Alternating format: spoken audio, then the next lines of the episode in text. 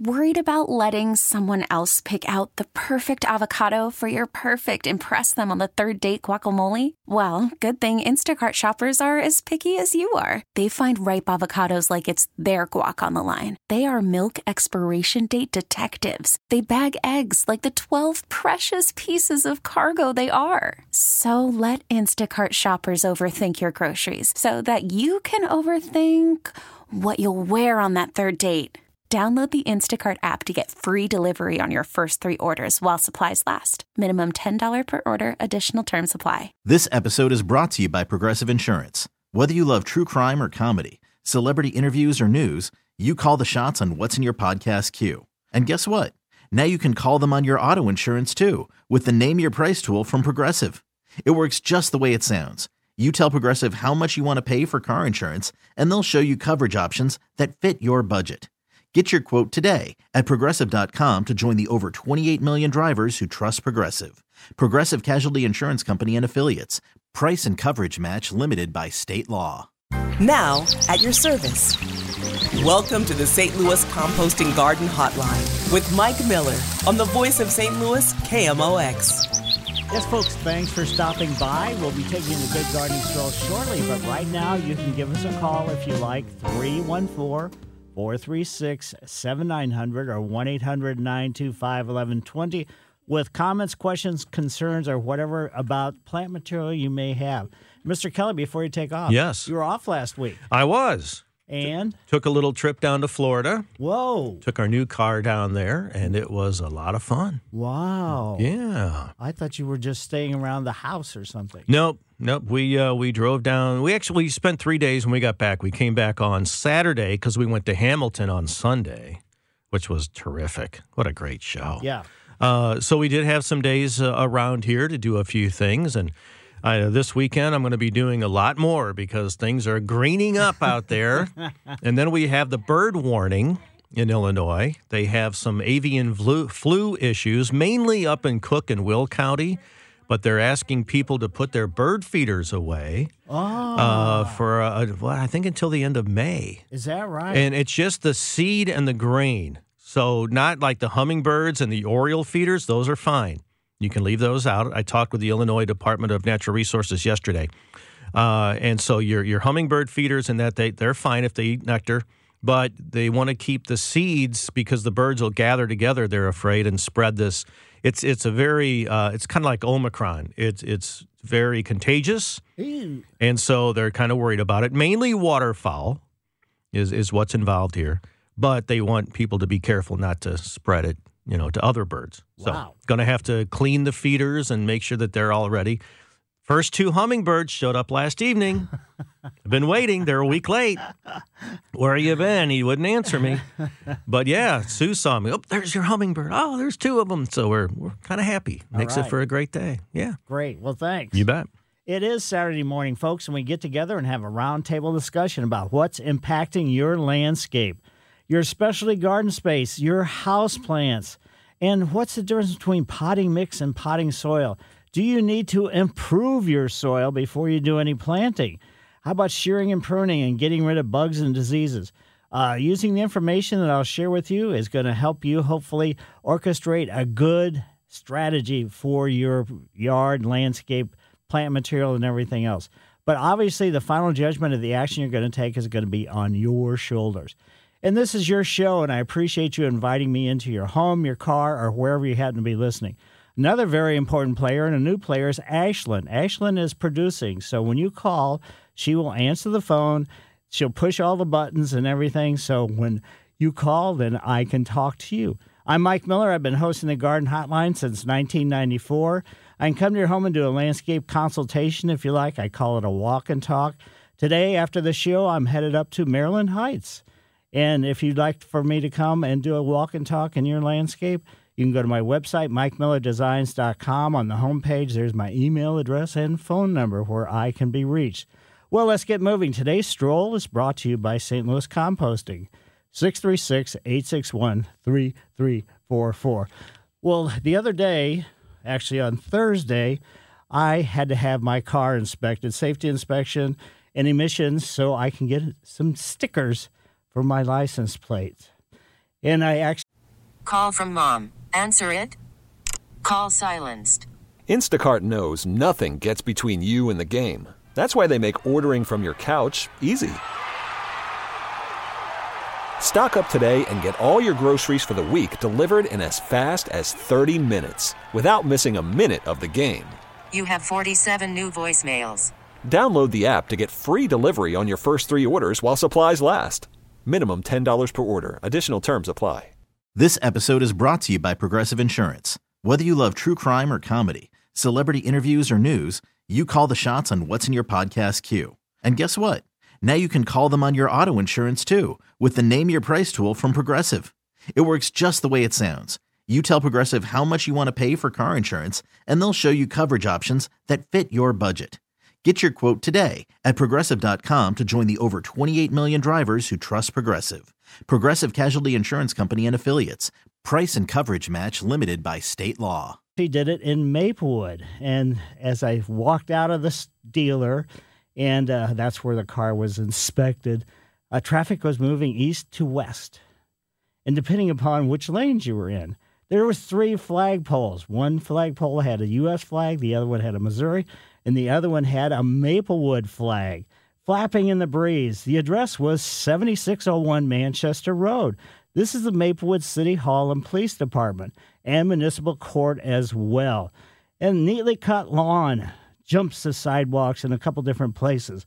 There's a couple hawthorn, th- hawthorn trees in bloom on one side of the entrance walk and some perennials on the opposite side.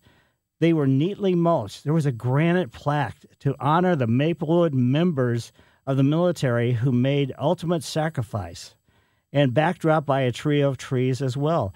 Other hawthorns were growing and other evergreens as well. The neat thing was they have two fountains. Well, I guess they're fountains, they're streams, fountains, little pools, and they've got some boulders around them and everything else. And the trickling stream made a nice, peaceful sound.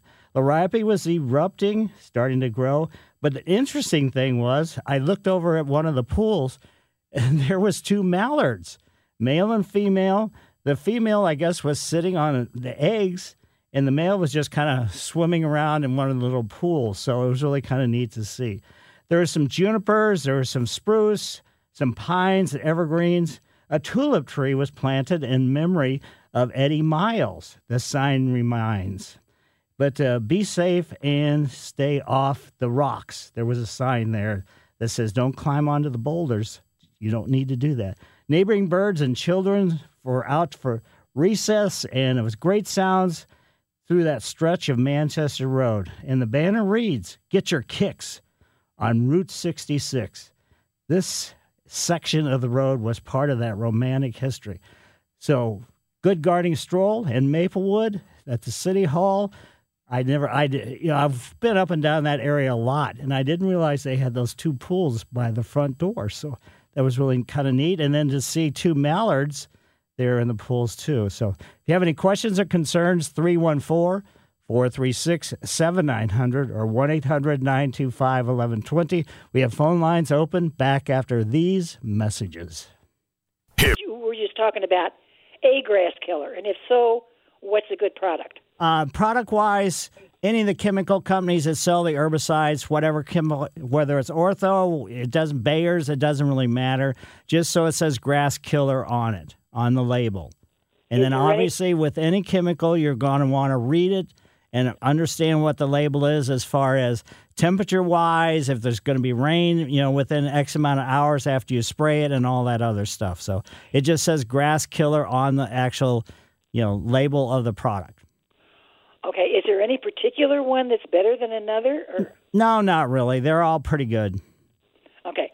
Also, I am growing Shasta daisies, and this is for the first time in my life.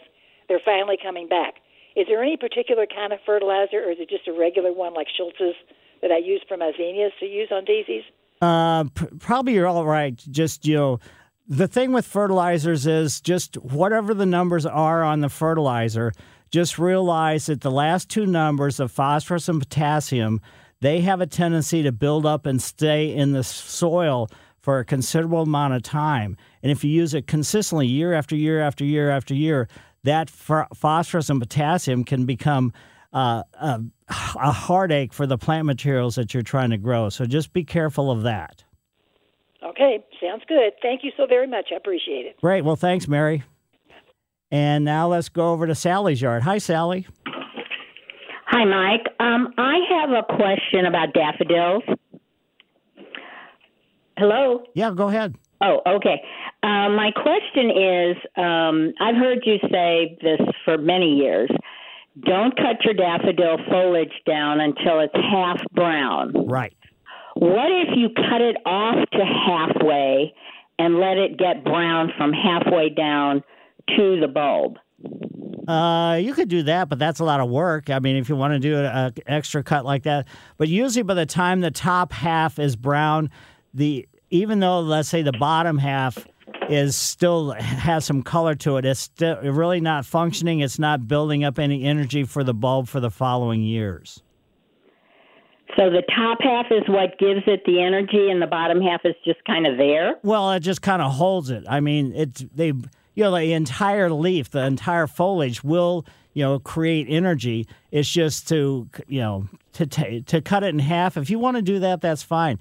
It's not going to make that dramatic of a difference because the top half that's where there's flexibility to it. So they kind of lean out and get more sunlight. Where you get closer to the ground, those are really stiff and they don't really open up very much. So they're not going to, they will, I guess, add a little bit of energy for the bulb for the future, but it's not going to be a dramatic difference. And when do you fertilize daffodils? Basically, as soon as the first fertilization, I do it three different times. First fertilization is when I see them coming up in the springtime with just the foliage. And so I fertilize them with a half label rate. I just change my fertilizers like I was talking with the previous lady. And then when the foliage is entirely up and the flower stalk is starting to erupt from the you know from the bulb in the foliage, then I fertilize again.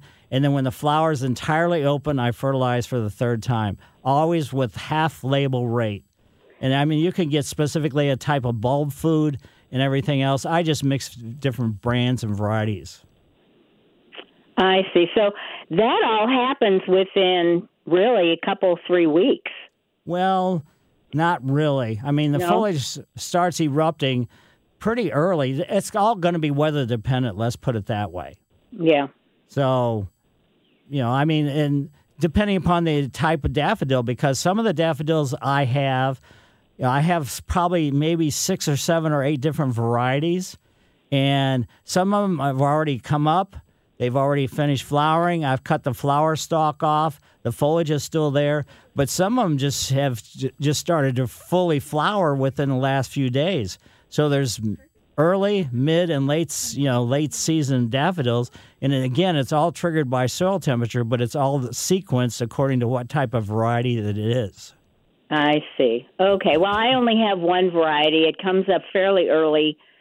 It blooms, and they're all done now. And, um, you know, they're crowding out other things that are starting to green up. And so I thought, well, if I cut them back a little bit um, and let the bottom half of it um, stay until it gets brown, allows more sunlight for whatever is around it. That's why I was asking that question. Well, you could do that, but it's not going to make that much difference.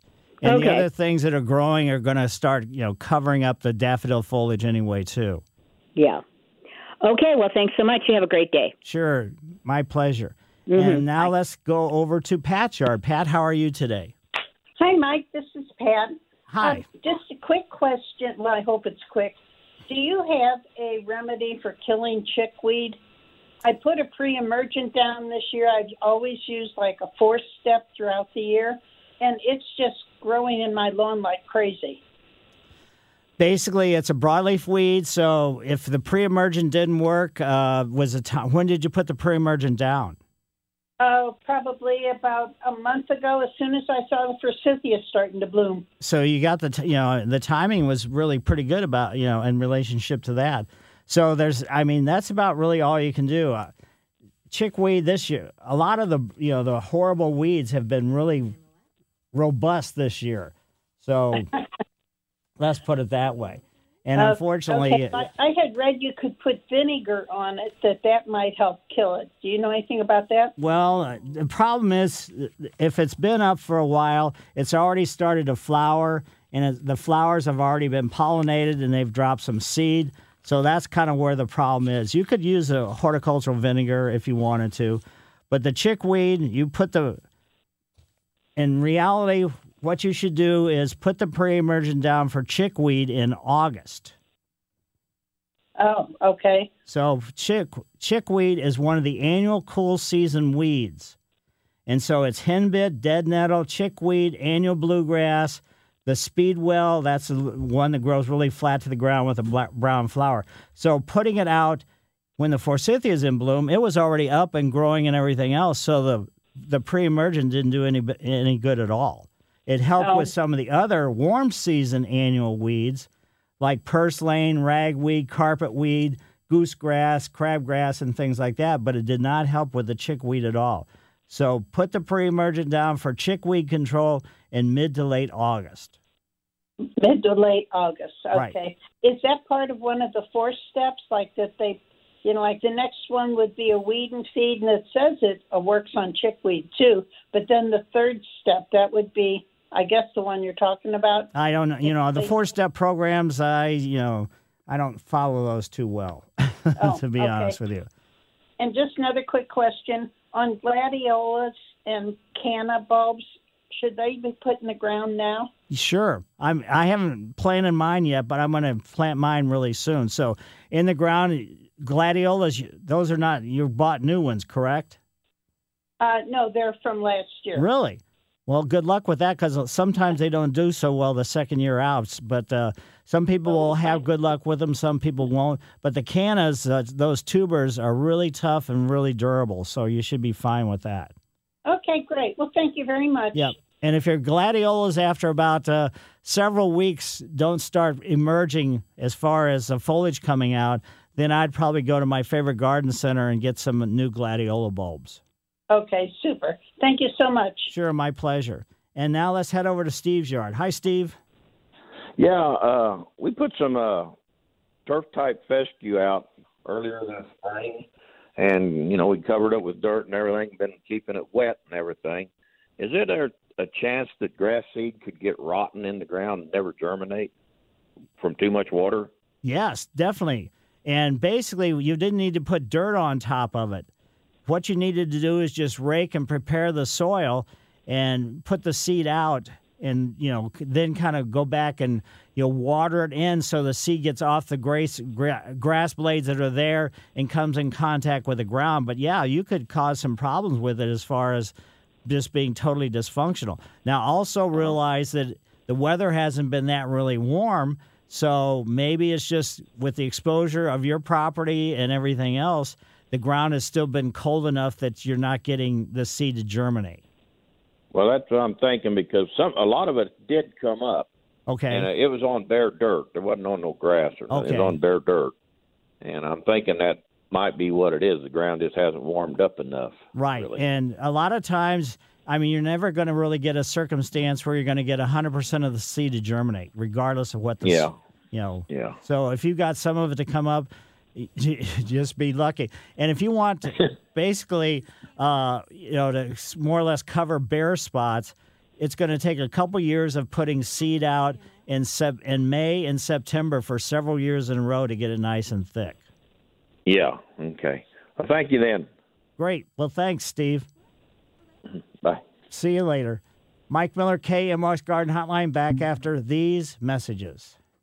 Did you hear is the St. Louis Composting Garden Hotline with Mike Miller. I'm Sandra, and I'm just the professional your small business was looking for. But you didn't hire me because you didn't use LinkedIn jobs. LinkedIn has professionals you can't find anywhere else, including those who aren't actively looking for a new job but might be open to the perfect role, like me.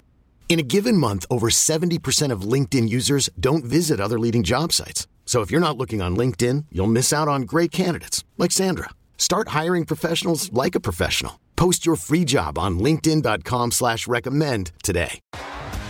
T-Mobile has invested billions to light up America's largest 5G network from big cities to small towns, including right here in yours.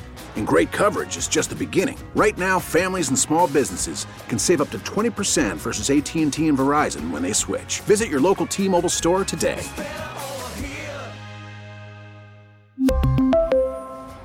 Plan savings with 3 lines of T-Mobile Essentials versus comparable available plans. Plan features and taxes and fees may vary.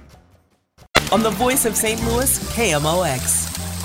Yes, folks, we do have some phone lines open. So if you have questions, concerns, or comments, 314 436 7900 or 1 800 925 1120. Let's head over to Donna's yard. Hi, Donna. Hi, Mike. Hi. Um, I have a couple of quick questions for you. Um, when is the best time to trim a snowball bush? Uh, base, you're talking about a hydrangea? No, this is a well. I guess it's a form of a hydrangea, but I've always just heard them called snowball bush. Now, is that the one that Um, blooms early in the spring, or is that the one that blooms in the summertime? Um, well, it's it's just growing now, so it'd be more of the summertime, I guess. Basically, as far as pruning goes, you should, you know, not prune them at all. You should actually plan on how big they're going to get maturity wise and everything else. But if you're going to do some pruning, I would say let them go, let them flower, and when it's finished flowering, then do the pruning at that time, getting ready for next year. Because if you start, pr- what happens now is if you start pruning now, it may be already forming the flower buds, and then you're just Right. going to cut those off, and then you're not going to have any flowers for this year. Okay, okay, that's what we uh, we were thinking, but we just kind of wanted to double check that. And also on the hydrangea, um, what type of fertilizer? We have some at our house, and they get really big and green, but we don't really get any blooms, Uh, any flowers. yeah, so flower wise, that may be related to the age of the plant, and maybe variety wise too. But if fertilizing doesn't necessarily guarantee that you're going to get, uh, you know, flowering. So, but the hydrangeas in general, like an acidic fertilizer. Okay. So, like Miracid, something along that line. But uh, if these are older plants, they may be just past the flowering stage. Well, they never have really flowered much since we've had them. They always, like I said, they always get green, but they never really have flowered a lot. They look healthy, you know, but I don't know. Maybe it's the variety or something. It may know. be the variety, but also if you've done any pruning in the past, maybe you've, like I was talking about earlier, you've cut off the Mhm. flower buds by doing the pruning at the wrong time. So that's why I said you leave them alone for a couple years and see when they flower, and then you know, start then make your sort of maintenance circumstance and system as a result of that. Okay. All righty. All right. I appreciate your help. Thank you very much. Sure, my pleasure. Bye And bye. let's see, where should we? Hold on one second. Yeah. Let's go over to Joseph. Joseph, is this you? Oh no, this is Linda. Oh, Linda. Oops, sorry. Actually, Yeah, I was. I was on the line with that lady who was asking about the hydrangea. I mean, I was on the phone when she was asking, and then you guys just sounded really distant, and I got cut off, so I just called back. But okay. anyway, I'm calling about the canna bulbs. I have probably about ten of them. I don't know if you were saying that uh, they aren't very viable if you keep them. If that was just the gladiolas or the cannas too, but I have about ten from last year that were really healthy plants and bloomed really beautifully. They were fine. And I, it looks like only maybe one out of all these is still any good. It, you know, it has some bulbs there, and it actually has a little green shoot coming out. So I was going to plan on planting today. But do you think? I mean, the rest of them just don't really have anything except, you know, the roots and the dried up brown stuff on top. So do you think all those are just not any good? And what am I doing wrong? I have them. I take them out. I knock the dirt off and let them dry a bit, and then I put them in a they're in a cardboard box with newspaper and even some of the material that the bulbs come in, you know, in the packages. I save that to to uh, put in put in the box too. So is there any way you can keep them better because they are kind of expensive? Well, basically, I have cannas that are probably like 25 years old. How do you keep how do you do it? Well, just exactly what you're talking. At the end of the season, once you know, I don't wait till the frost, you know, kills starts killing off the foliage. But near once they finish flowering, and I can tell that uh, you know things are going to go downhill, I basically cut off the stalks, dig up the tubers, clean all the dirt off the tubers, and like what you just talked about, I put them in boxes, cardboard boxes with layers of newspaper. And some of the ones I have were back. Actually, they were getting rid of them at the old Busch Stadium. They had big cannas planted out in front of there, and. Uh, I was there one day and the guy was digging him up, and I said, Can I get a couple of these? He said, Sure. So I've got uh, probably three or four different varieties of cannas, and some of them are the shorter ones with the yellowish foliage. So just all different kinds, kinds and types, and they're tough and durable. Now the gladiolas were a different story, but the cannas can go on and on and on and on. Well, do you think that these do yours all have the bulbs on them still? Do you think any of these other ones are still any good? Well, I would think I they're have? fine as long as the tuber, as long as Oh. it, the tuber that you're seeing slash root system feels firm, then you shouldn't have a problem with it at all. Okay, well, I'll try planting them and see what what happens. And then, can I ask you one more? Sure. And as far as the cannas go, you want to put them about. I grow some in pots and some in the ground. I put them about three inches deep. Okay. Okay, and then the other situation we have is um, it was we have a guy who comes now, a lawn guy that comes just to fertilize and that, and he diagnosed our problem as this this grass called bent grass. Have you heard of that? Yeah, it's kind of like a zoysia. It's a warm season grass. Well, it is a warm season grass, except if you let it, it hasn't done that yet this year, but it's a lighter colored grass Right. than the rest of our grass, which is mostly fescue and in the backyard has some zoysia. But it'll actually grow and then just lay over on its side. And this guy wouldn't spray for it because he didn't want to, you know, use this stuff called tenacity, T E N A C I T Y herbicide. He didn't want to use that with his equipment. So we've sprayed it a few times, but I don't. I just wondered if you could do maybe some research on that and maybe uh, talk about it next week in the first hour, which I'll be able to listen just first hour next week.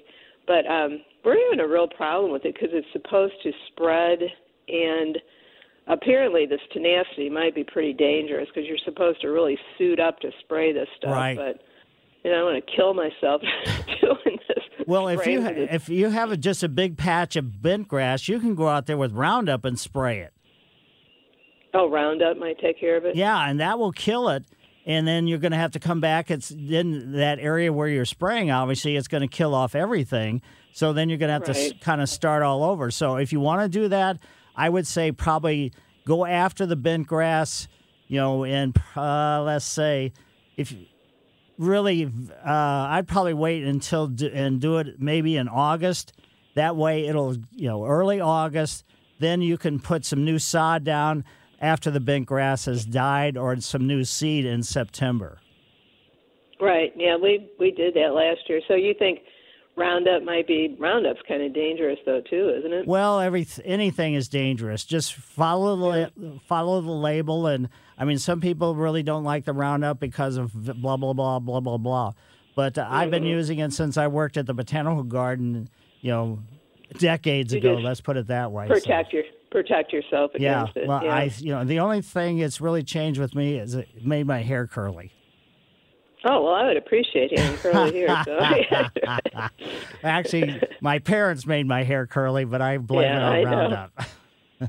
All right. Well, thank you very much. Sure, my pleasure. Have a great weekend. You Bye. too. And uh, now let's head over to Charlie's yard. Hi, Charlie. Hey, how are you doing, Mike? Very good. I have an easy question for you. My wife and I planted what they call a hardy hibiscus last year. Uh huh. And uh, it's supposed to be able to be left outside year round. Right. We had two of these. One, they're in pretty good size potted urns outside the front of our house. I did what the direction said was to cut them back at the uh, end of the season down to about four inch uh, st- stalks. Right.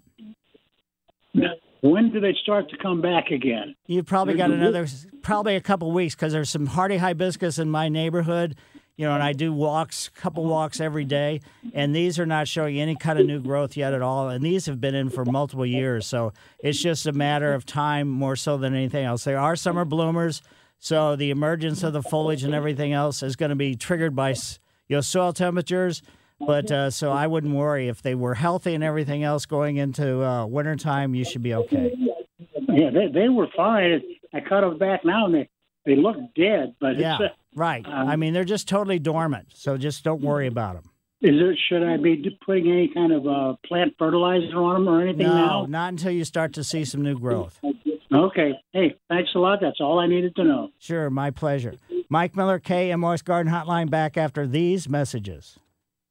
St. Louis Composting Garden Hotline with Mike Miller on the voice of St. Louis, KMOX. Yes, folks, 314 436 7900 or 1 800 925 1120. Let's head over to Mary Beth's yard. Hi, Mary Beth. Hi, thanks for taking my call. Sure. Uh, I think you're going to tell me in the fall, but can I trim boxwoods right now? Uh, sh- it's Just a little it's- clipping. Yeah, the problem is if you start pruning them and we, the weather gets intensely hot, then you could get some sunburn on them. So Okay. you can do it now if you want to rush out there and do it. No, but uh, that's the only problem of doing it. And then I don't know what shape they're they are, but always They're kinda remember- round. Are they round? Yeah. So just make the top a little bit more narrow than the bottom, or else what's going to happen is the top will overgrow the bottom, and then the bottom will start losing some of its leaves. So just Okay, great. And one more question. Sure. I'm looking for an annual flower that's red that would be in the sun all day, but not petunias. I get tired of picking those dead dead ones off all summer. Well, there are some varieties of petunias you don't have to deadhead. Really? Yeah, some of the newer varieties you might take a look at those. And oh, okay. That was I mean because they're they're very robust. They're they're clump growers too, so they're moundy growers Oh, and not okay. cascaders. Okay, and one more quick question. Can I transplant um oh Lord. Now I forgot what it's called. Uh, well, I don't know. I guess it was a lie like my mother used to say if you can't remember it. Um, so I don't know.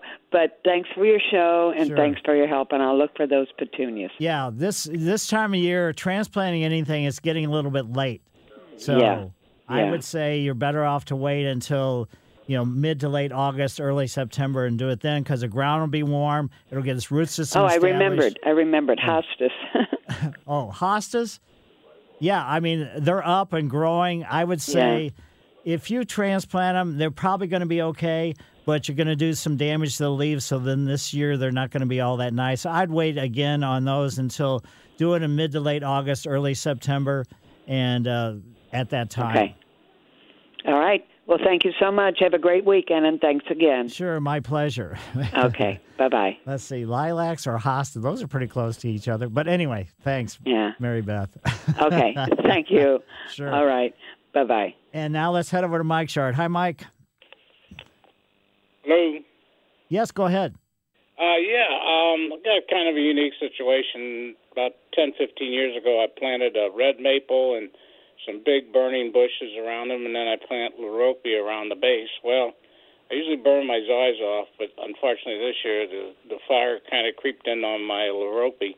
But now my burning bushes have got the stems are okay. I've peeled them back. They got some green, but the the uh, the smaller ones are all uh, dry and brittle. Uh, is that a byproduct of the uh, the the fire that got uh, that lit the uh, liriope on fire, or is it uh, the sign that they're aging? It's probably a sign of their aging because I mean, if they're this is a classic burning bush that gets red in the fall, correct?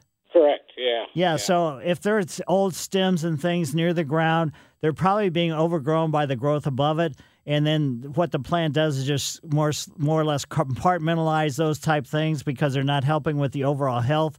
In other words, producing food. So then they just shut them off, and so individual, in you know, kind of twigs or whatever. I wouldn't worry too much about that. Should I cut cut all that uh, dead looking stuff off? Yeah, I would say. I mean, you don't. They're not really emerging with growth yet, are they? Oh yeah, they're all greened out. Okay, they're fully greened out. So anything that hasn't greened out, then go ahead and just cut those off. Okay, all right. And your Thanks a lot. liriope should be fine. You know, Oh, they're all bouncing back real good. yeah, they they could care less because those the foliage basically you need to cut it off anyway. So just the fact that it burnt was you know okay. Okay, yeah, I gave them some fertilizer probably. okay, well, thanks a lot. Appreciate your your conversation. Sure, my pleasure. And Uh, Kathy, uh, let's head over to your yard. Hi, Kathy. Hi, thank you for the call. Thank you for your service too. I have a question. Um, we have an entrance to the uh, villas, and we want to put some flowers out there. That we, every year we do annuals, and this year they decide that we need to put something out there that's going to come back every year. But we can, you know, do a little bit of both. So I was wondering about what to put up there that's going to flower pretty much through the summer.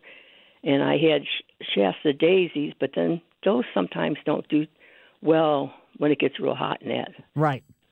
And I didn't know, but also the uh, Speedwell, the Victoria. Those are like the purple. They get purple flowers. Right.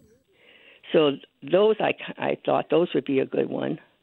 Do you have any other ideas? I would say look at the coreopsis. Yeah, the coreopsis. I saw that. That's a it's a small yellow flower, though. Yes, exactly. And get the one that's like moonbeam or something. Some of the other ones are just the, the classic type of you know sunflower, but the Coreopsis moonbeam can start blooming. Uh, let's say mid-May and bloom all the way, uh, depending upon the weather, till Thanksgiving. Okay, so it's called moonbeam. Moonbeam. Moonbeam. Yeah, Beam. Coreopsis moonbeam. Beam. Okay. Be, okay. It's a very fine texture, so you can mix in some of the other things, be it annual or perennials, and uh, the, you'll get the, a nice texture change with them as well. Okay. Now between that and the okay, the Victoria Speedwell, I've seen that. You know, it looks like it does pretty well. Uh, but also, what about the? Um, oh, no, I got, lost my train. Oh shoot. Um, doesn't. Oh, can't think of name of it. Um, it's another purple flower that blooms all the time. Pretty Purple much. coneflower? No, that that doesn't. yeah. Maybe some of the sages? Sage, sage, Right. yes. Basically- so between that, the Victoria and the sage, what would be the better one? I would say uh, it's personal choice as much as anything. I might put a couple of each one in and then let everybody vote on which they prefer. as Which one to keep on? You know, Yeah. So yeah, because they're pretty much the same look, you know. Yeah. exactly. I just want something because you know you, you have to have color. I I like the fact that we put the annuals up there. Yeah. For, yeah. Okay. Well, thank you for your help. Sure, I my appreciate pleasure. this. And uh, some of the some of the color from an annual standpoint, maybe look at the devil wing and angel wing begonias. They're huge. They bloom for a long period of time, and they're really kind of spectacular. So Angel wing begonias. yeah, devil and angel wing both. Devil. Okay. Mike Miller, KMOX. Garden Hotline, back after the news. Four four three six seven nine hundred or one 1120 with your ideas, questions, concerns, or comments. Mr. Kelly, I have something Yep. to say about myself. Oh, really? April- yeah, April twenty sixth, Yes. which is Monday. Yes. In 1969, I left St. Louis and went into the Air Force. Really? 69. Wow. Life changing move. Yes, very much. I'd never flown before, so I mean, to even fly from St. Louis down to San Antonio was like, wow. And you joined the Air Force. Yes. Did you do any flying in the Air Force? No. Oh, Uh, okay. Flying to, you know, to different bases and Right, things like that, but no. You I weren't was- a pilot? No. I. They said nobody with curly hair could be a pilot. Well, then, you know, well, they didn't they cut it all off? yes, they did. In did. 1969, I'm sure they did. Yeah, I was in uh, air intelligence. Oh, so either okay. satellite imagery looking at industrial sites to see what the Russians and people were doing, Right. or when I was involved in the war directly, it was uh, B 52s when they dropped their bombs, they took pictures. Yeah. And when they came back, then we analyzed the pictures to see if they hit the targets. Really? You know, that's interesting because I just covered this week, they announced a new uh, institute to help with the NGA. And that's basically Calling all pop culture enthusiasts. Are you obsessed with all things celebrity? Do you live for the drama, the laughs, and the unexpected moments that unfold on social media? then you're going to want to tune in to the Comments by Celebs podcast. Join us three times a week as we deep dive into every aspect of pop culture. Whether it's dissecting the latest trends or just chatting about your favorite celebs, Comments by Celebs has you covered. We have new episodes out every week. Follow and listen to Comments by Celebs on the free Odyssey app or wherever you get your podcasts. What you were doing, Right, I mean, you know, kind of. I'm, I'm sure it was kind of uh, old old school back then. You know, you get the little black and white picture and look at it, and now it's all technology. That's crazy, but that's Right. that's really neat. Yeah, it was really uh, caught me totally by surprise. you Yeah? know. I took the test and they said, uh, I thought, um, wonder what I want to be able to do. And they said, you can pick any job you want. And you chose intelligence. Yes. well, that was intelligent. Right. Yes. Well, good. Well, thank you for helping our country. Right. 69. It's just hard to believe that. Isn't that ago. crazy? Yeah. yeah. You were only like what six? Yeah, I was six. Yeah. Wow. 19. Wow. That's crazy. So Well, anyway. great story. Thanks for telling that. Sure, It's my neat. pleasure. Yeah. Yes, folks. And by the way, thanks for having me on your show. And we can discuss plant selection, caring for ups and downs and all arounds of annuals. The pansies are really getting, I mean, they're spectacular this year. The bulbs, some of the bulbs, earlier blooms, uh, my uh, bright sides reds, tulips, uh, they're just about finished now. So they're dropping the petals, but uh, there's still a couple weeks of those. It was just nothing but striking. And edibles, ground covers, houseplants, lawns, perennials, roses, trees, shrubs, vines. And I'll share my thoughts, but please remember my answers, comments, and opinions is not the only garden path that will take you towards success, but strictly offered for you to consider. And across the big board is Ashlyn, and she is producing. So when you call, she'll answer the phone. And when she's not answering the phone, she's pushing buttons and everything else. And during the week, I spend time and weekends doing landscape consulting, which I call a walk and talk. Today, after the show, I'm headed up to Maryland Heights. And you can go to my website, mikemillerdesigns.com, and my email address and phone number are there. And uh, I'll come and spend 40 plus years of experience related to plant material and, and with related to your plant material. Tip of the Trowel is special recognition for individual, group, or situation that's made an impression on me and is brought to you by St. Louis Composting, 636 861 3344. Tip of the Trowel just goes out to everybody who's made this spring absolutely spectacular whether it's trees that they have in their yard, plants, annuals that they've planted, be it pansies, the bulbs they've planted. I just found this year has been the most striking spring that I can remember as I wander through the neighborhoods and everything else uh, for my daily walk. So thank you to everyone that spends time out in their yard. And uh, it's really, like I said, totally enjoyable right now. So a tip of the trowel goes out to all you people that have done a really great job making spring of 2022 the best one I can possibly remember. So, anyway, if you do have any questions or concerns, 314 436 7900 or 1 800 925 1120. Let's go ahead and take Diane before we go to a break. Hi, Diane. Hi. Last fall, I planted several green giant arbor vitae in mm-hmm. an open field, and some of them have turned yellow quite a bit, which I think is from wind burn. And what should I do to them? Ooh, that's not a good sign. It could be windburn. It could be we had had a lot of rain. So, who installed the the arborvitae? You. Yes. So, did you plant them so the top of the root ball is above the surrounding ground? Yes. Okay, so you did everything fine. So, other than that, that's I mean, if they're losing color, then there's not really anything you can do that's going to make that change. You're just going to have to kind of watch them and see what happens. So I shouldn't trim that off. No, I'd leave it alone. If uh at least for a little while longer. If we get into let's say June or something, and it's still it's going more rather than yellow, more towards brown and gets kind of crispy, then I'd go ahead and cut it off. But the unfortunate thing is with the arborvitae, once you cut a section off, it doesn't possess the ability to fill that bag back in. Oh, that was my next question because one of them has deer damage. Oh. and I was going to ask if it would branch out again, but No, it really won't. I mean, that- that's an unfortunate circumstance. Some plants do, but the majority of most of the conifers really don't have the ability to push out growth, and especially the arborvitae. Okay. Okay, thank you. Sure, my pleasure. And Bye-bye. this is May, and this is a time of year. If your azaleas and rhododendrons have already finished flowering, uh, probably I've seen quite a few that have been in flower. Maybe some of the varieties haven't bloomed yet, but this is a time when you want to go ahead and just pinch the flowers, spend flowers off if you want. To me, that's way more trouble than what it's worth.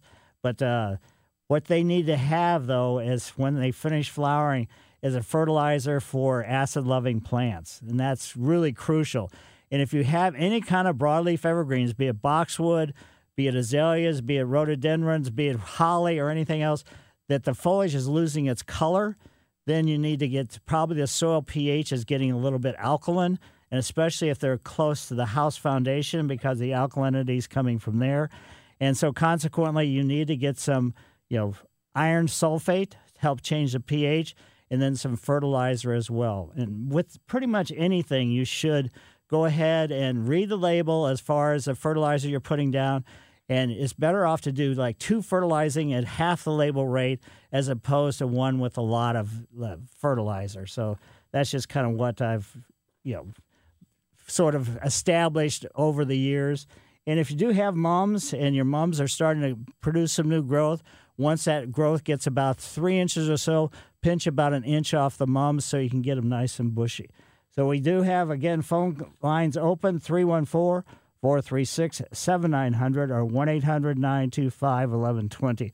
In the spring flowering shrubs, once the flowers start fading, this is a good time to prune them. So, Mike Miller, KMOX Garden Hotline, back after these messages. This is the St. Louis Composting Garden Hotline with Mike Miller on the voice of St. Louis, KMOX. Yes, folks, 314 436 7900 or 1 800 925 1120. The weed circumstance, the cool season annual weeds, they all germinated last August. They are absolutely exploding. That's everything from henbit to dead nettle to chickweed to annual bluegrass to prickly lettuce to Persian speedwell, rabbit's foot clover, shepherd's purse. Those are the ones that germinated last August. They've been growing through the entire wintertime. But now they realize the days are getting longer and their lifespan is not going to go on for much longer because when the weather gets warm, they disappear. You think, oh, they're just gone. No, they've dropped seeds, seeds, seeds, thousands of seeds, millions of seeds. And boy, those seeds will just lay there until next August. And then they're going to germinate, and the weed problem is going to get worse and worse and worse. So just realize the cool season annual weeds are just exploding with growth right now. So go out and take a look at your bed spaces, your lawn, and things like that. If you do have any kind of problems that you don't recognize, find out what it is and find out if you need to put a pre-emergent down next August. Let's head out you know, to Pam's yard. Pam, how are you today? I'm good. I have a question about a crepe myrtle. Uh, this has been in the ground probably seven, eight years. It's a short one. I couldn't tell you what the name of it is. Um, it only grows about three and a half, four feet tall. It has blooms on it that look like a lilac bush. I have done what it said when I put it in. I leave after it blooms. I leave the stalks up through the winter, and then in the spring the new growth comes out the bottom. I wait until it gets about four inches tall, and then I cut off all the old branches. Well, this year the leaves are coming out the old dead branches, and nothing's coming up the bottom. What's going on? Well, that's normally what happens. So the fact is, you know, the root system is just not pushing out any new growth.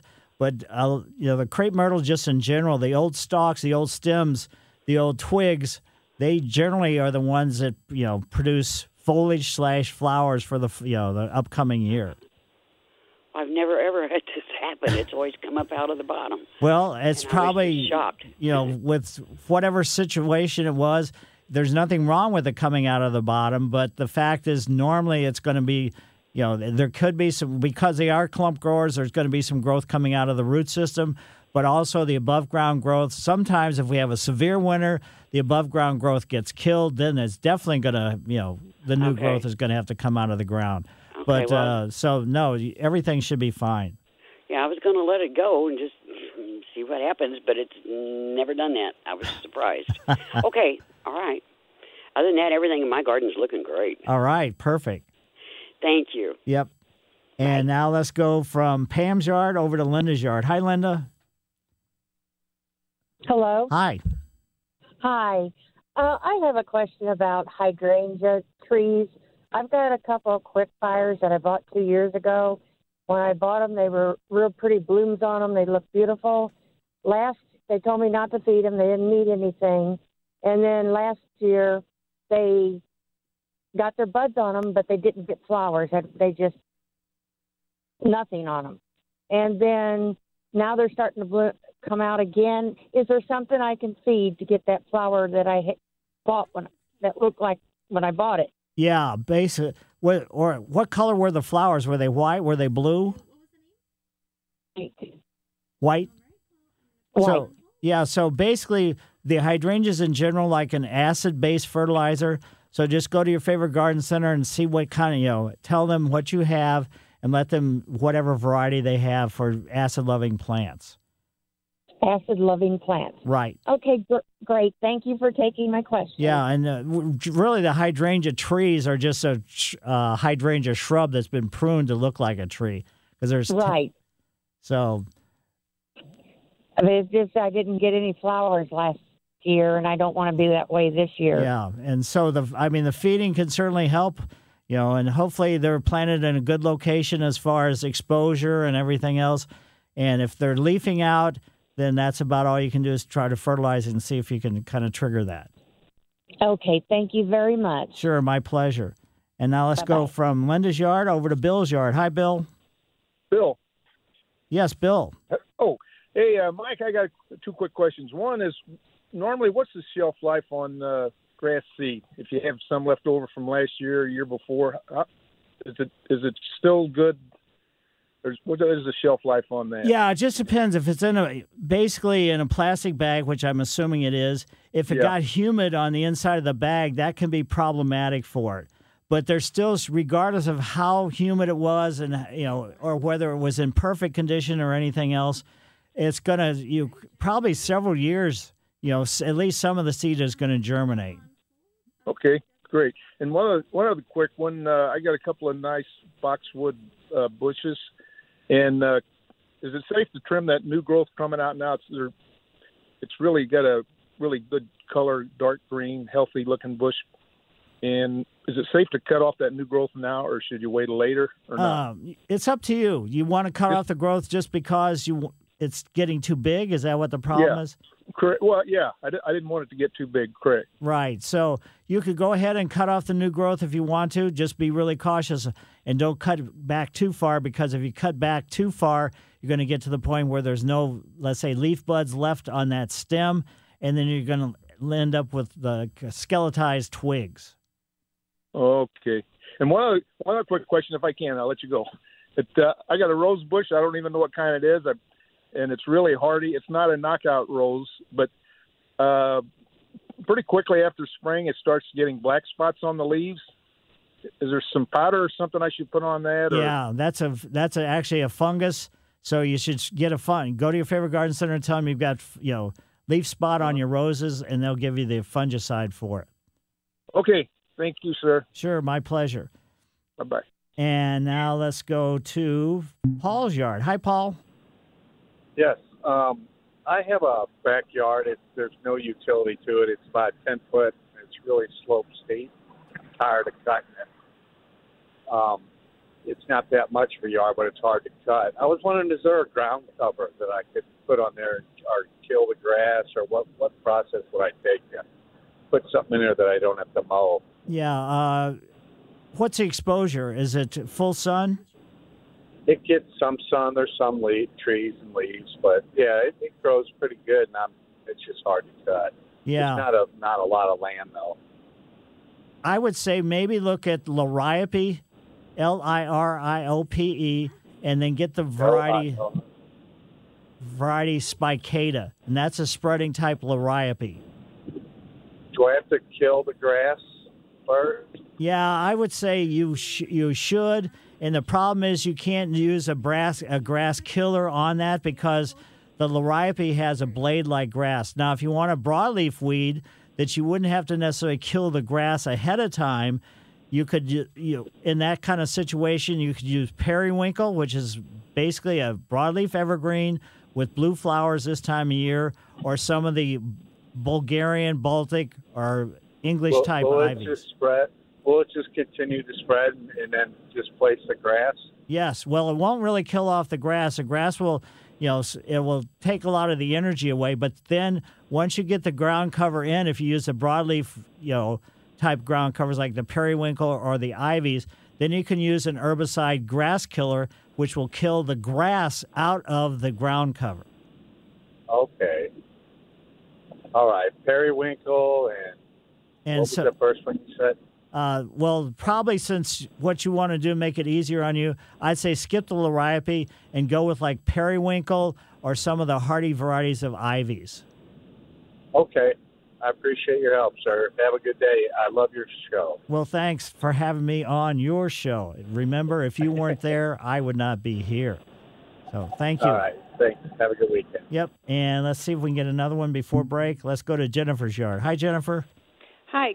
Two quick questions. One, uh, my hydrangeas have the wood sticks sticking out of them um, from last year. Do I pull those? Do I cut those?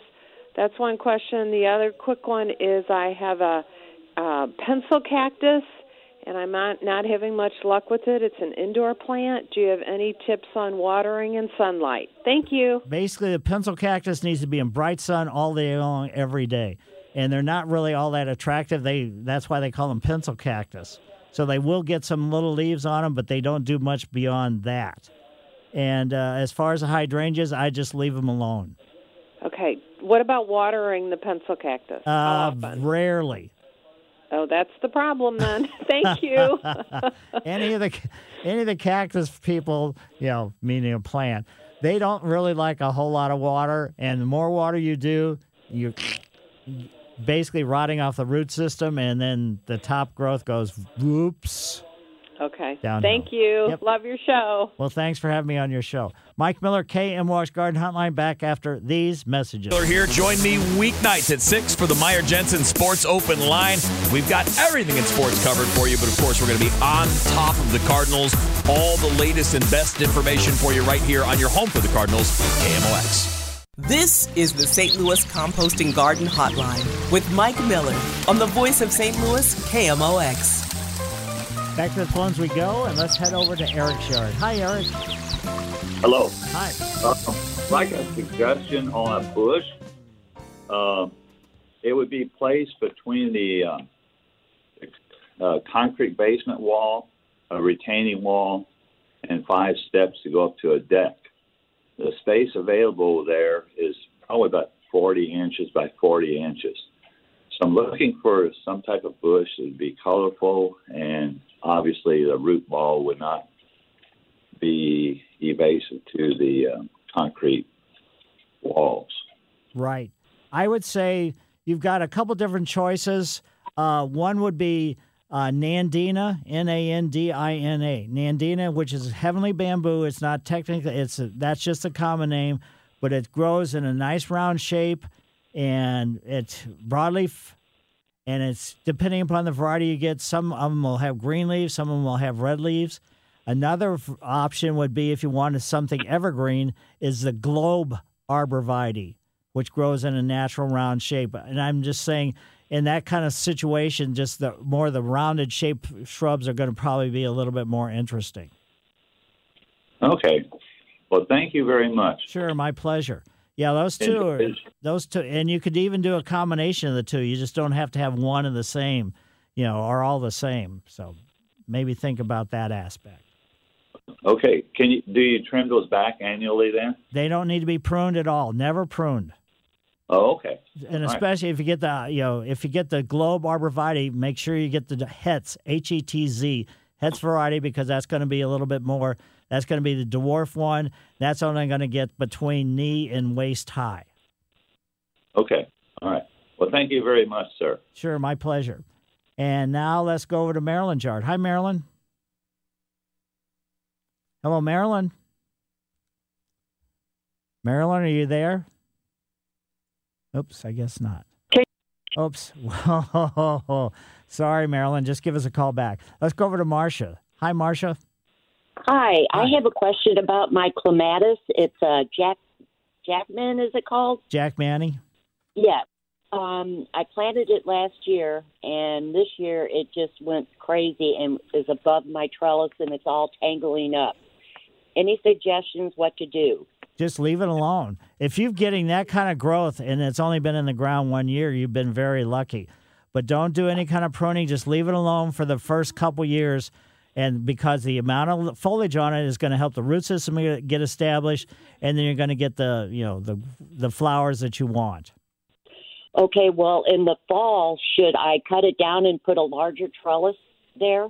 Uh, it really depends upon you. If you think you need a larger trellis, but you don't really, so you need to cut it down so you can get it off the existing trellis. Is that what you're saying? Yes. Uh, I would say, to be honest with you, I would go ahead and just leave it on this trellis as much as hassle as it seems like for at least probably two years or so, so you can get the root system well established. Okay, so with it all tangling up over the trellis, that doesn't matter. No, it really won't. Whether you cut it down ultimately, or you know, or whenever, it's not the ideal thing to do. But you didn't realize how big this thing was going to get. And clematis, No, some of the, yeah, some of the varieties really get huge. There's no getting around it. Well, I was even debating if I should put a larger trellis behind it so all those uh, tendrils that are coming up have something to hold on to. Right. Well, you could certainly do that. I mean, there's that's a that way you're not going to have to basically cut it back down to the ground and then you know have some a new uh, resurgence of growth that may. The reason why I'm saying that is it takes a couple years of establishment before you're going to get too many flowers off of clematis. Three or four, sometimes five years before you're going to get other than just a single or a few flowers. So if you cut it back down to the ground, then you're kind of starting that process all over again. Okay, I see what you're saying. All right, well, thank you very much. Sure, my pleasure. Yeah, the Jack Manny clematis, that's a very popular variety. Let's go now to uh, Al's yard. Hi, Al. Hey, good morning, Mike. Good morning. Uh, question. So I've got an area uh, between a sidewalk and a house that's mostly in the shade. I'm looking for some kind of a plant I can put in there that would be low and flowering that would kind of spread out just to make a ground cover that wouldn't really require any maintenance or anything, but it, it's mostly shade, and the things I look at seems like they need mostly sun. Well, it just depends upon you know what you're really looking for. I mean, you could look at something that has colorful foliage, maybe a combination of like, uh, so it's basically all shade for the most part. Yes, right, right. By noontime, it's in the shade. Yeah, I would say look at the Japanese painted fern Uh-huh. as, as an option because they have silverish foliage. They're not really flowering, silverish with maroon highlights. And then Uh-huh. maybe uh, uh, get a coral bell, which has a purplish leaf, like Palace purple. Okay, coral bell. Coral bells get a purple leaf variety of coral bells, Uh huh. and then with the, the Japanese painted fern, the combination of those two things. Japanese painted fern. Okay, Right. very good. All right, and um, those would kind of then uh, creep and spread out over time if you planted a few. of them. Yeah, they're right. Exactly. They're not gonna, you know, they're not gonna overgrow the space. If you want to have, you know, some kind of ground cover in there, uh, look at probably uh, yellow moneywort, M O N E Y moneywort, or some people will call it yellow creeping jenny. Yellow creeping jenny. Yeah, and that grows very flat and will grow in, you know, in a shaded environment. Hmm Okay. All right. With those, I guess um, those things wouldn't uh, coexist together. Which would you say would be the the best one to have to have success with it, or are they pretty much equal? Uh, I mean the the yellow creeping jenny or the yellow moneywort, that spreads a lot more than the other two. I see. Okay. Very good. All right. Well, I appreciate it. Thanks so much. Sure, my pleasure. And now bye. let's go to Marilyn. Hi, Marilyn. How are you? Hi, I'm fine. How are you? Good.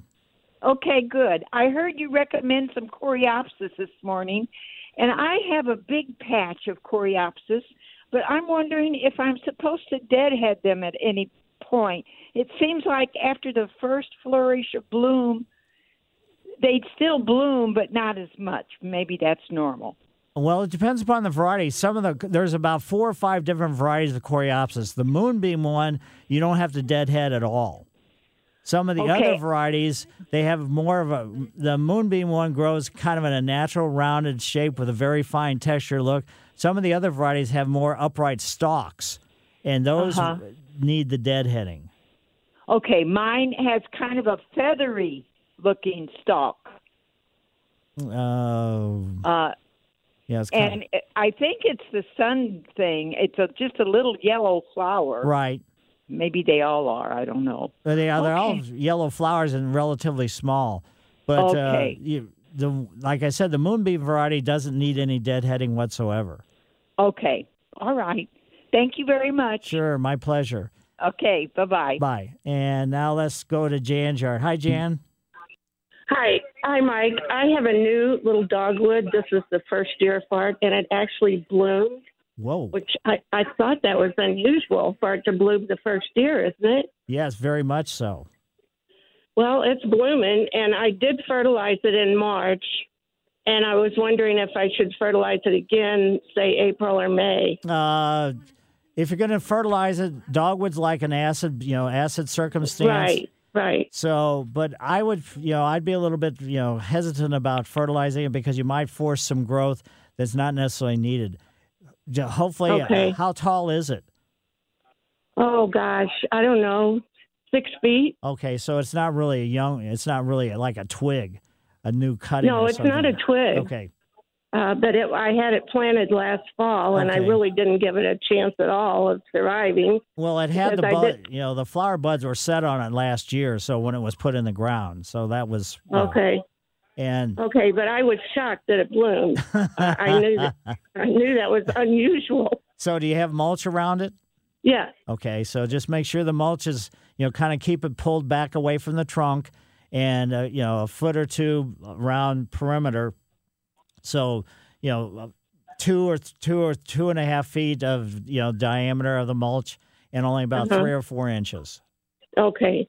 Okay. Well, thank you very much. Sure, my pleasure. And Bye. 314 436 7900 or 1 800 925 1120. We have phone lines open. Back after these messages. Is the St. Louis Composting Garden Hotline with Mike Miller on the voice of St. Louis, KMOX. Yes, folks, this is a perfect time to get your soil tested. Uh, I mean, find out what's going on. Especially if you've been using the same fertilizer on your lawns for a couple years, you may be creating more problems than good with that fertilizer. So just keep that in mind. Get it tested, please. Not just your lawn fertilizer or lawn soils, but all your garden soils. Let's head over to David's yard. Hi, David. Good morning, Mike. Good morning. I'm planning on planting tomatoes, peppers, and cucumbers in hanging bottles, inverted, not uh, hanging baskets where they fall over the edge, but actually where they come out of the uh, bottom of the bottle. And I'm wondering what you'd recommend as a uh, soil mix or a potting mix or uh, organic uh, composted manure. What should I fill those bottles with? I would say use just a potting mix, not potting soil. You can add some organic materials to it, but it's probably not going to be necessary because all the things that you mentioned are going to have to be routinely fertilized. But potting mix is by far the best to grow uh, the, those plant materials in that situation. I have a Miracle-Gro potting mix, That's which great. already has that Miracle-Gro um, Fertilizer? fertilizer in it. Um, how long lasting should I count on that fertilizer uh, through a vegetable growing season, or should I think about uh, refertilizing in a month or two or whatever? Yeah, I would probably the longevity factor of that fertilizer mixed in with the potting mix. I've never really been all that happy with it. I've played with it a couple different times. So you can go ahead and let it, you know, maybe after a couple weeks, maybe a month, then go ahead and start doing some fertilizing besides what came with the potting mix. Just a uh, general for vegetables, uh, over the counter fertilizer? Yeah, that should be fine. Don't do triple twelve or triple ten or anything like that because that's you know just kind of stay away from those. But get one specifically kind of formulated for you know what you're trying to grow, the vegetable yeah, I want. I want fruit. I don't want leaves. So exactly. uh, low low first number. I'm guessing. Uh, yeah, and not necessarily super high second two numbers either. So the nitrogen can be high. It doesn't really matter because the nitrogen will become a gas after only a, a week or so and head up into the air. So you don't have to worry about the nitrogen high level, you know, with the numbers. Just low numbers on all three. Yeah, I would say that would probably be your best best way to go. Okay, Mike. Thank you. Have a good day. Sure, you too. And now let's go to Karen's yard. Hi, Karen. Good morning.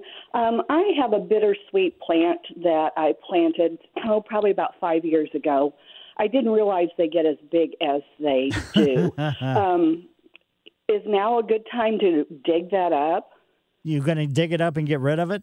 I thought about transplanting it somewhere where it would have more space. I would say digging anything up right now, you're going to really destroy a lot of the root system. And then it's going to be in the new location being faced with our summertime. So I would say, no, don't do it now. I would say live with it as it is and do it again in late August, early September. Okay. Also, it never has really gotten, you know, those little orange flowers on it. Right. Do you have to have a male and a female? No. Okay, And- maybe and- I just got a dud. Yeah. and the male and female thing is just for pollination to get the, you know, to get the fruits. So, but no, bittersweet shouldn't have to have a male and female. Okay, thank you for your help. I appreciate it. Hey, should should I cut it back before I transplant it? Yeah, you could certainly do that, but again, not until, you know, late August, early September. Okay, I'll mark it on my calendar. All Thank right. you. And now let's go over to Linda's yard. Hi, Linda. Good morning. Good morning. I, I have to report about a, a crazy robin. I was a lady that broke her hip and couldn't get on the roof to put something on the window. I had a transom window, and the robin kept pecking the thing. For five weeks, that thing pecked every single morning. anyway, we put construction paper on it. It didn't work. And then we tried the curly ribbons that were shiny, and we we we taped those on the inside, and it worked. Really? On the inside? Yeah, yeah, it worked.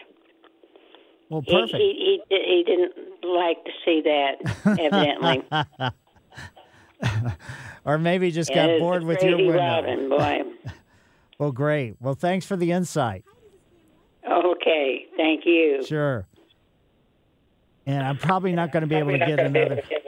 Probably won't be able to get the another call in. Thanks, Linda. And just remember, any kind of any time you're using chemicals, whether it's organic, whether it's inorganic, whether it's liquid or granular, please, whether it's herbicide, fertilizer, or anything else, read the label before you make any applications at all as far as dilution rate, companion mixes, temperature, environmental factors, safety, all that stuff. Any kind of chemical, just read what it says. The manufacturer went through a whole process of putting the whole thing together so it would be done right. So it's not like something that just comes rushing out. And again, whether it's insecticides, fertilizers, repellents, fungicides, or anything else, prevent a disaster or creating more problems than what you have by reading the label. Read it and understand it. And if you don't understand it, either go online or go to the Missouri Botanical Garden website and find out more information, what's needed, or wherever you purchased it, you can go there. And with uh, other things that you need to be thinking about, you can certainly, the ground is getting warm enough that you can get your annuals into the ground. I'm glad summertime is not really here yet, but the pansies and the springtime daffodils and other bulbs, tulips, everything have been nothing but striking. But I can't wait for the exciting time of summer annuals. They're really good. But also, I'll keep an eye out, as I was saying before, with the chemicals. Bur- bugs and insects are really going to start coming out all over the place. whether larvae, pupa, adults, or anything else, and they can do some damage to some of your plant material. So just keep an eye out. Mike Miller, KMOX Garden Hotline. I will see you next week. As a licensed skilled nurse. This episode is brought to you by Progressive Insurance. Whether you love true crime or comedy, celebrity interviews or news, you call the shots on what's in your podcast queue. And guess what? Now you can call them on your auto insurance too with the Name Your Price tool from Progressive. It works just the way it sounds. You tell Progressive how much you want to pay for car insurance, and they'll show you coverage options that fit your budget. Get your quote today at progressive.com to join the over 28 million drivers who trust Progressive. Progressive Casualty Insurance Company and Affiliates. Price and coverage match limited by state law. We really need new phones. T Mobile will cover the cost of four amazing new iPhone 15s, and each line is only $25 a month. New iPhone 15s? Only at T Mobile get four iPhone 15s on us and four lines for 25 bucks per line per month with eligible trade in when you switch. Minimum of four lines for $25 per line per month with auto pay discount using debit or bank account. $5 more per line without auto pay, plus taxes and fees. Phone fee at 24 monthly bill credits for all well qualified customers. Contact us before canceling account to continue bill credits or credit stop and balance on required finance agreement due. $35 per line connection charge applies. Ctmobile.com.